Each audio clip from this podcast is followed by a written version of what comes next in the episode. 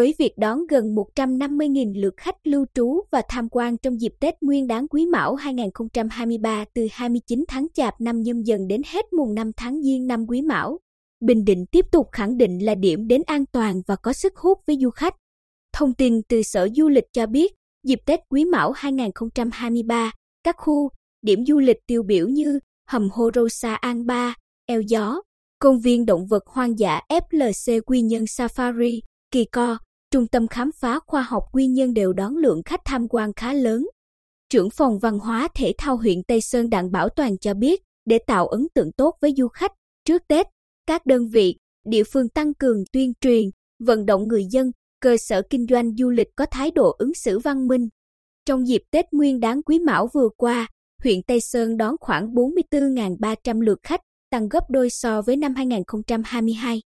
Điều này phần nào nhờ năm nay huyện tổ chức nhiều hoạt động văn hóa, trò chơi dân gian cũng như có thêm một số điểm tham quan mới. Trong đó, các điểm thu hút du khách đến tham quan nhiều gồm Bảo tàng Quang Trung, khu du lịch Hầm Hô Rosa An Ba, đền thờ Đại Tư đồ Võ Văn Dũng. Bên cạnh đó, lượng khách lưu trú và tham quan đến Bình Định từ ngày 20 đến 26/1 đạt khoảng 149.230 lượt, tăng khoảng 12% so với cùng kỳ năm 2022. Tổng thu từ khách du lịch ước đạt 122 tỷ đồng, tăng khoảng 15% so với cùng kỳ năm 2022. Công suất phòng của các cơ sở lưu trú từ ngày 20 đến 26 tháng 1 đạt từ 40% đến 60%.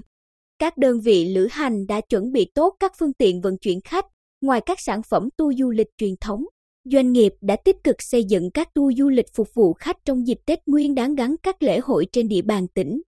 Tuy nhiên, khách đi du lịch theo đoàn vào dịp Tết còn hạn chế, chủ yếu chọn hình thức du lịch tự túc theo nhóm nhỏ hay du lịch gia đình. Giám đốc Sở Du lịch Trần Văn Thanh cho biết, lượng khách đến Bình Định trong những ngày đầu xuân mới là tín hiệu vui cho ngành du lịch trong năm nay.